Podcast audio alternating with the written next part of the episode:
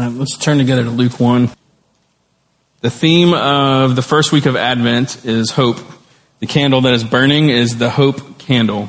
And uh, what I would like to do, and as far as the sermons go over the course of Advent, is is to take the theme of that week and see where that shows up in the in the birth narrative of Christ. And so today we're going to look at hope and what that has to do with Mary. And so hope is a pretty, pretty, like in a basic sense, very easy concept to understand. Hope is the idea that things are going to get better. Simply put, things are going to get better. And uh, one of the things about hope that is very important, though, is who is the source of the one that's telling you things are going to get better, right? Uh, the, we're always filtering hope based on who is telling us, you know, hang in there, man. And so let's say that if you go to the doctor and your doctor uh, says, "Hey, I'm seeing some stuff I don't really like. I want to send your chart off to uh, to get some other folks to weigh in on it." And you're like, "Okay, what's going on?" So he prints out something. He's like, "This is what what you you might have going on. Just want you to know." So let's say that you take that that uh, information and you share it with your best friend, who is not a doctor at all. Um, and then your doctor has weighed in, and so you have these two different voices. Uh, your is like, I'm not so sure about this, so you're kind of filtering that. Then your best friend, if your best friend is being a good friend to you, is probably filled with encouragement and strength and support. And so you're like receiving that on one level, but it's not helping you medically, right? Because the medical professional, the professional source in your life is concerned about something. And so you're receiving hope, but you're kind of filtering it from your best friend. But you really wish that the doctor had more hope in that case, right? But let's say your doctor calls and he's like, he's like, hey, I have, uh, I have some more opinions. Uh, I got a, um, I got some information from a doctor at Johns Hopkins who uh, has this to say.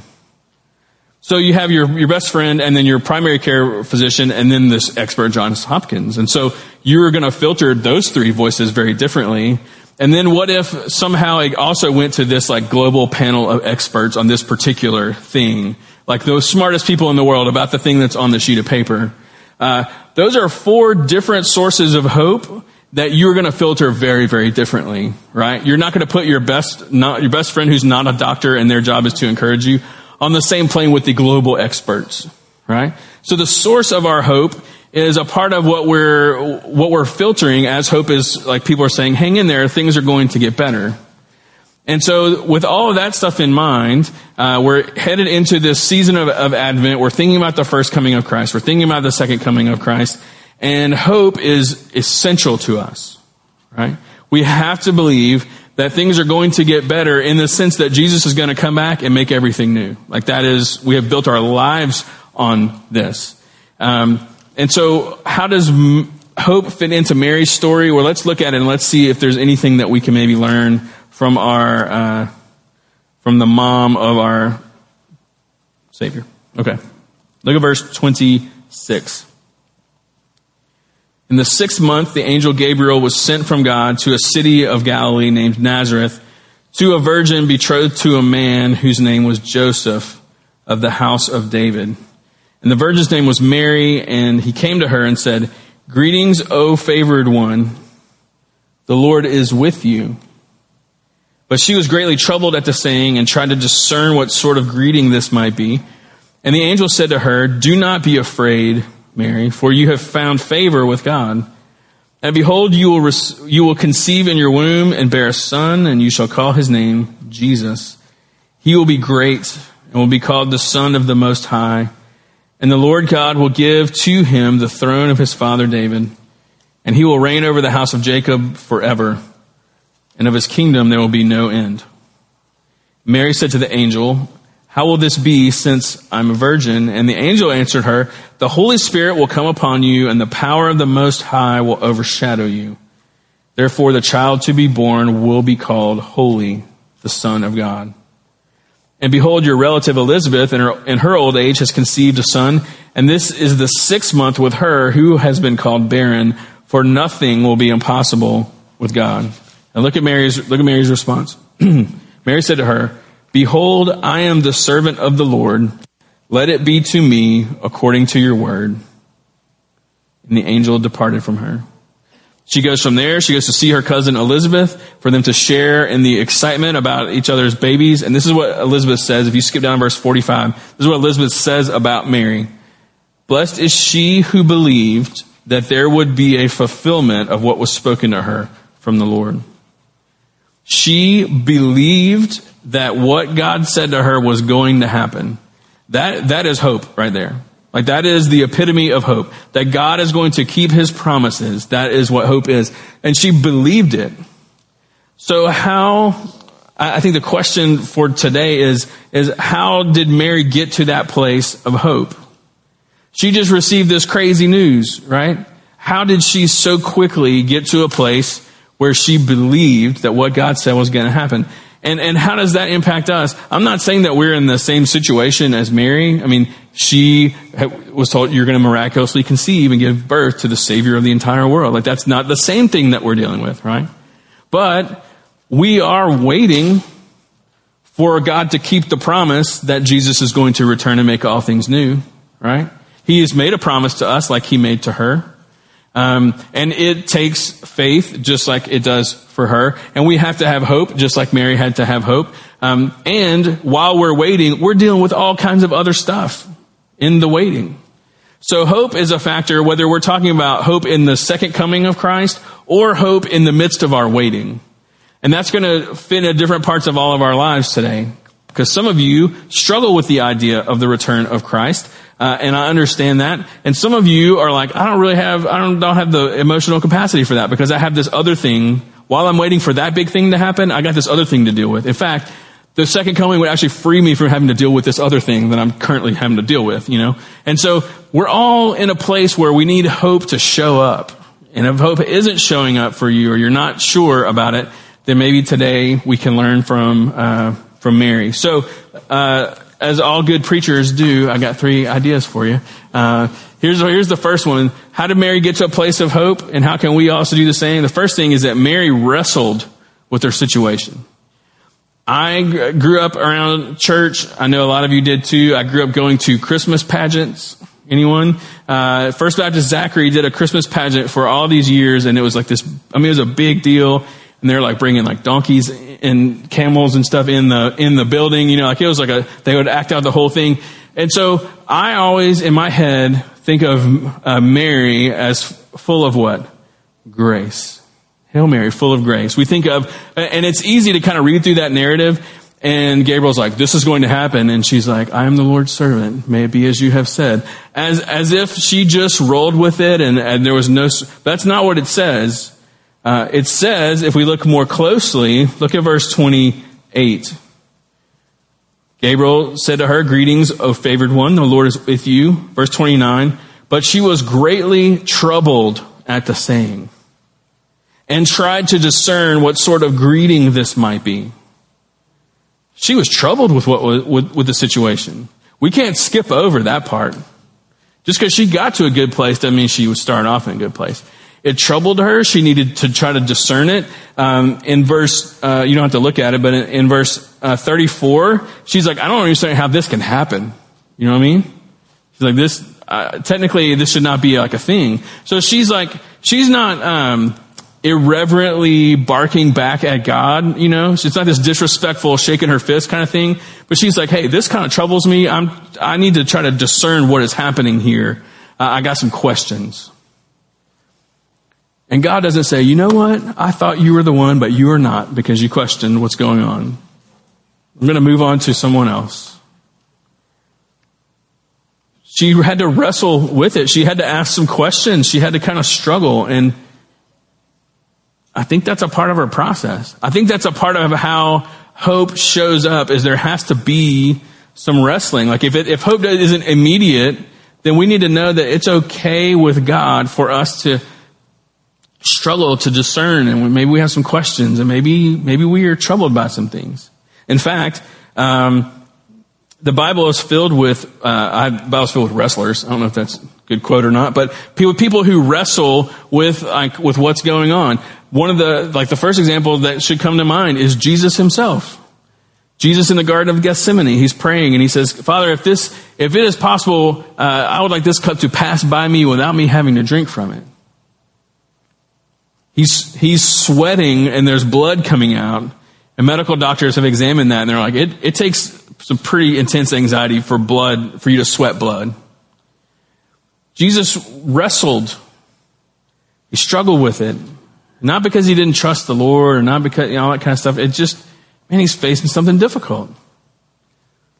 Paul tells us in Philippians 4 that he, he has learned, he says, I've learned to be content in any situation. Implication being that uh, contentment was not always his default mode. They all had to learn to like work my way through things.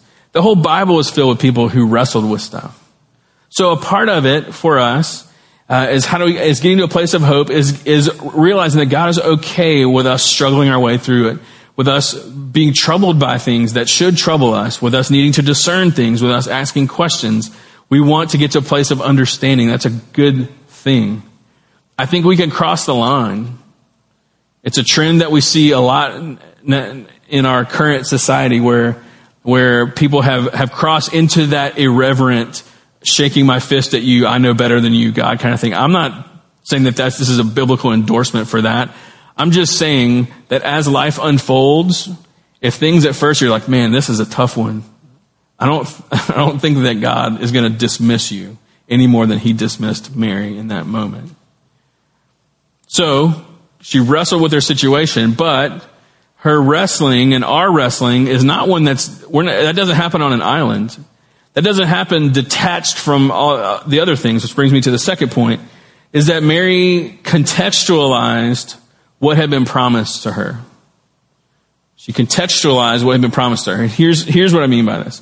Um, Mary was clearly a faithful Israelite. I mean, she found favor with God, and, and those are, those are always connected. And so she was a faithful Israelite. Um, and so this thing coming from Gabriel to her, this message, it probably sounded a, little, little crazy, but not totally crazy. We read it and we're like, can you imagine being in her shoes? But in her shoes, uh, in her life, there was more going on. Here's a couple of things of what I mean. Um, you don't have to look at any of these necessarily, but it tells us in verse 27 that she was married, that she was engaged to Joseph, who was of the of the line of David. What do we know about the line of David? Uh, that's the lineage of David is where the Messiah was going to come. And so, if you were in the lineage of David, it was always a possibility that the that like your like child could be the Messiah. Like that was kind of like a, a part of what it meant to have that lineage. She's marrying into that. And so for him to say, you're going to give birth to the Messiah would be like, well, it kind of makes sense because I am marrying into the lineage, you know? She would have been thinking about that. Then, uh, whenever uh, Gabriel is giving, uh, he's like describing what's going to happen, he uses all kinds of stuff that you see in the Old Testament, all this language that she would have known because she was a faithful Israelite. Verse 32, um, says he will be great and will be called the son of the most high. That's in the Old Testament. And the Lord God will give to him the throne of his father David, Old Testament. Uh, and he will reign over the house of Jacob forever, Old Testament. And of his kingdom there will be no end. So Gabriel brings a message that would make sense with what she's marrying into. And he's dropping in all these scriptures that she would have known and memorized and prayed and been waiting for and banking on as a faithful Israelite. And when he tells her about her cousin Elizabeth, he, at the end he says, nothing's impossible with God. That she, as a faithful Israelite, is a part of this story where God has done all these miraculous things. Like, it really was not that random and difficult. So, the faithful in Israel, like Mary, they were always waiting for the Messiah this would have just fit right into that because they weren't just waiting, they were actively waiting. It's different, different than waiting, you know. You can just sit there and wait on something. But active waiting is you're like, well, un- until this happens, I'm, I'm going to, I'm going to get some stuff done. Like I'm, I'm going to be faithful. I'm going to anticipate this. And because she was actively waiting, uh, hope showed up pretty fast for her. Because when God sourced hope is just how you normally live your life, hope shows up really fast, you know? Hope showed up really quickly in this for her. And so when God is your source of hope, and that's just part of how you live your life and how I live my life, we're just living our lives, and things happen, hope shows up really quickly. It's when we kind of lose our bearings a little bit that we have to contextualize it. So she pulled it into her context really quickly. If we were to pull, whether it's the second coming or whatever you're facing right now, if we were to pull that into our current context, what does our context look like? We talked about what hers look like. What does, what does ours look like? Uh, because we're in between the first arrival of Christ and the second arrival of Christ. We're in this kind of waiting period. So what does our context look like? If I'm going to pull something into a situation, what does my situation look like? Uh, well, one thing is that you have a Bible. You are a, a possessor of the scriptures. Uh, you're holding the very words of God. And so, uh, when we are possessing the word of God, we're holding in our hands uh, something that helps us to know who God is, and I can know who I am, and I can know what God has done, and I can know what God is going to do. And those four things are pretty powerful. Who is God? Who am I? What has God done? What is He going to do? That's a pretty solid context.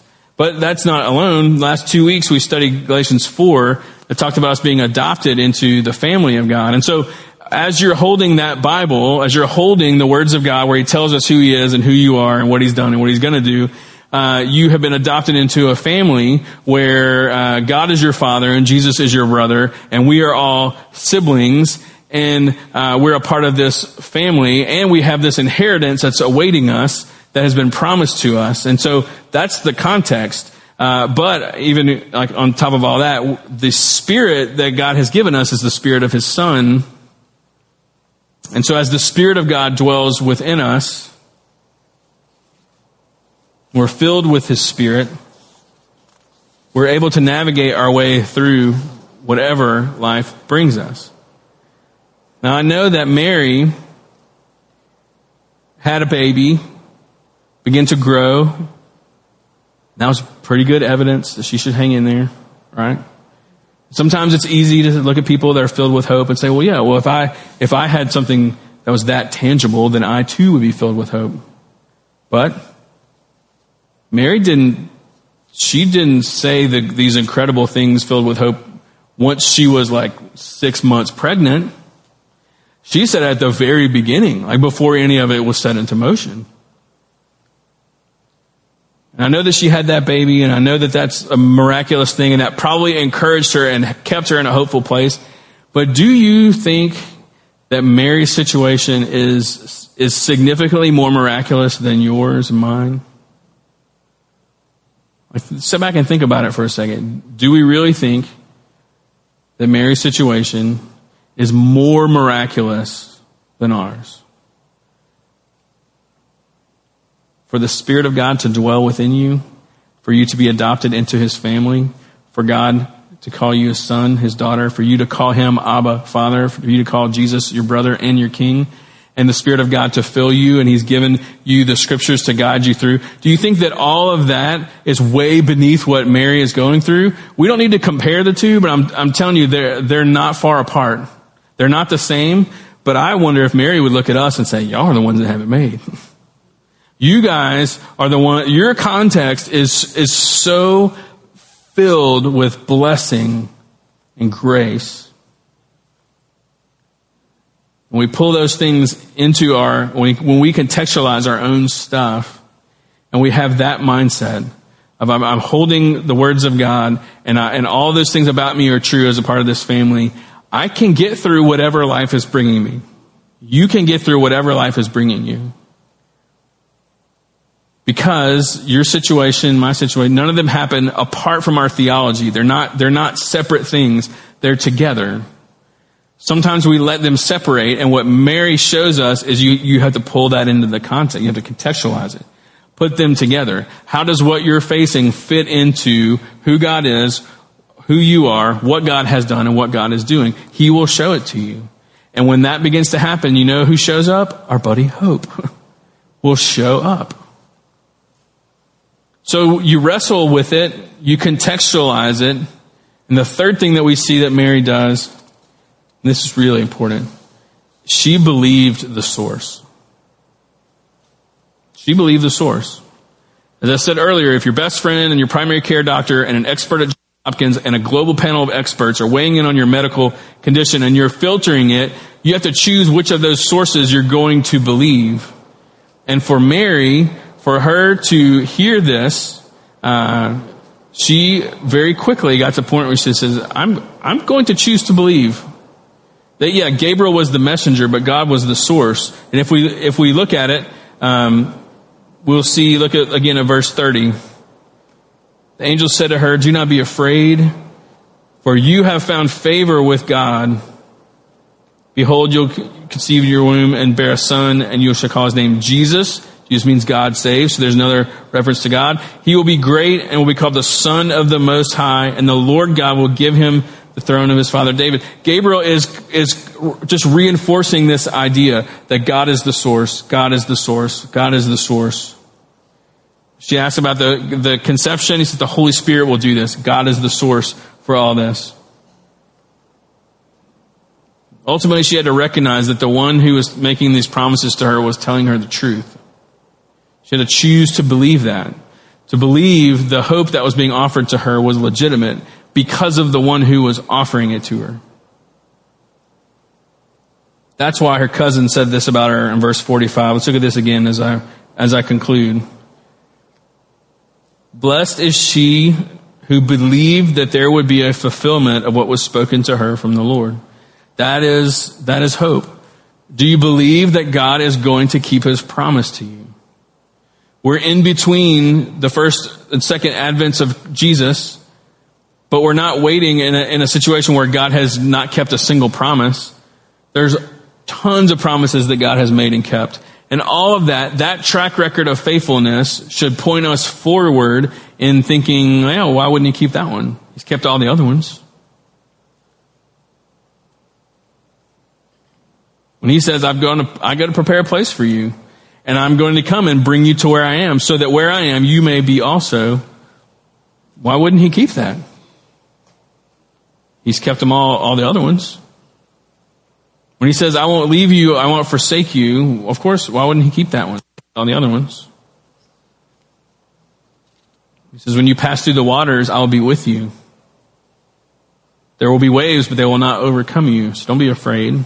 Why wouldn't he keep that one? He's kept all the other. In fact, he's keeping that one now. Aren't there those promises that apply to what you're going through now? Everything doesn't have to wait for the future. See, the future just reminds us God's going to walk with us through whatever it is at the moment.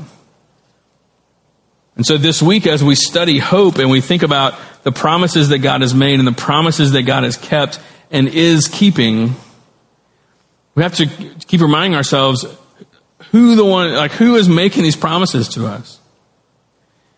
Yeah, we wrestle, we wrestle through what life throws at us. Absolutely. And we bring it into our context. And we ask God to just help us to make a, that's just the normal way that we live our lives. Can we live to where we're, we're always thinking about that context? We look, we're filtering everything through that lens. Everything that we're thinking about comes into that context. That's just a normal part of it. So for Mary, she got to this point really quickly because that was just how she lived her life. She was faithful.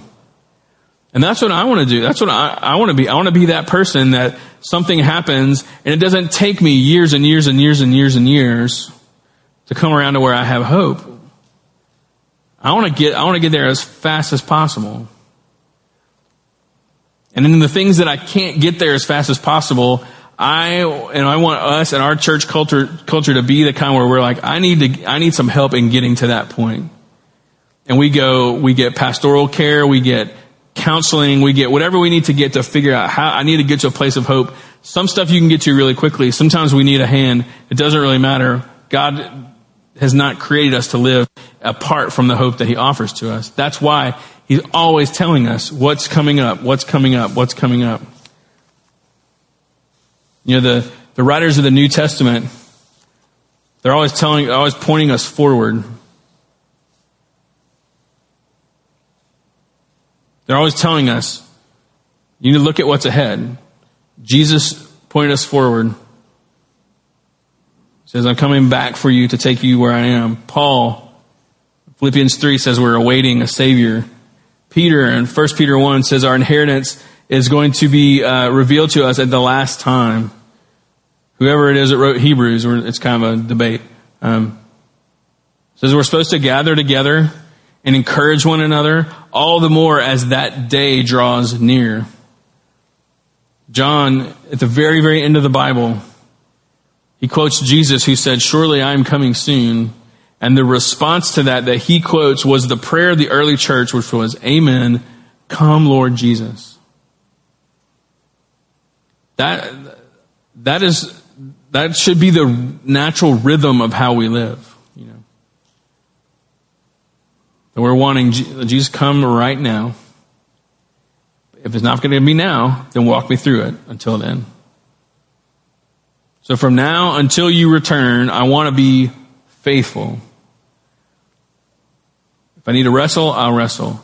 I need your help to contextualize it and re- remind myself of who you are and who I am, what you've done and what you're doing. And remind me of who it is that's speaking this hope to me. Who is the source of this hope?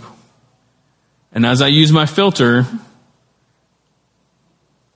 may the unfiltered hope of God make it to the deep parts of our hearts and our minds. And I know that uh, those of you in this room, those of you watching over live stream, there's all kinds of stuff that's on our list of things that are burdening us right now. Um, the things that weigh heavy on us and all that. And some of the, what may be weighing heavy on you is any, any mention of Christ's return for any number of reasons. Or it could be family things, it could be COVID things, it could be, it could be, there's all kinds of stuff. But there's zero things that you could list that God's, that God wants you to walk through without hope being a part of that, you know. So wrestle through it, contextualize it, remember who's made you the promises, and see if hope doesn't show up a little bit. When I think about Mary and what this was like for her, you know, and, and we'll talk about Joseph, we'll talk about like what, man, how do you have that conversation with your fiance? You know, that's like a whole, a whole part of this thing that's just wild. But if you keep reading, there's Mary and Gabriel, and then she goes to see her cousin Elizabeth who blesses her because she believed that God would fulfill what he said. And then there's this song that Mary sings. And there are eight times in that psalm where she says, uh, He has, He has, and then she says something He has done. Eight times. He has done this, He has done this, He has done this, He has done this, He has done this. For her, she's like, why, why would I push back against this? Why would I go through this without hope? Because look who has made me the promise, because he's done all these things. And so I, my prayer for you and for myself and anyone listening or watching at any point is, is that we would recognize the role that the second coming of Christ, how that infuses hope into anything we're facing currently. Like they're not separate. It's all one big thing.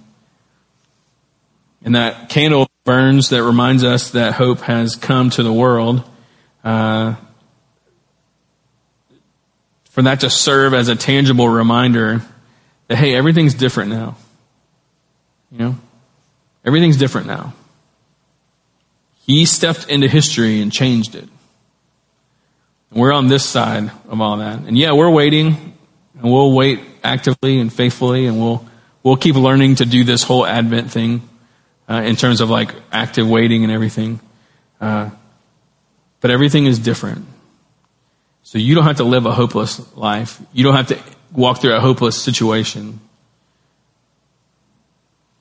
Wrestle with it, contextualize it as a believer. Remember who is spoken it to you in the first place. And maybe we can follow in the footsteps of Mary. Uh, I'd like to pray for us. We're going to sing songs that are connected to these themes. Uh, and so I would encourage you to let this, let the songs be an extension of the sermon as we respond to this together. And uh, as we celebrate a little bit together because uh, anytime you talk about hope, it kind of brings, like Advent has a darkness to it because we have to think about the hard parts of life. But also remember, there's a candle burning, and that has changed everything. Uh, let me pray for us as the band comes back up. Let's stand together.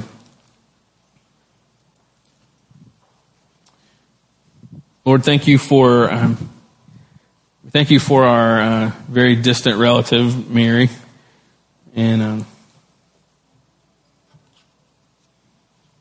just for how graciously she really did walk through just such a crazy situation.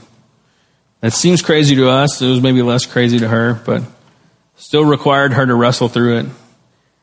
And I know the application for this varies a lot around a room like this and over a live stream. So many different kinds of people watching. And So Lord, I just ask that you help us to figure out what this has to do with our lives and how these fit together. Because the Advent season is not one that we observe from afar. We have to jump into it, to give ourselves to it. We have to um,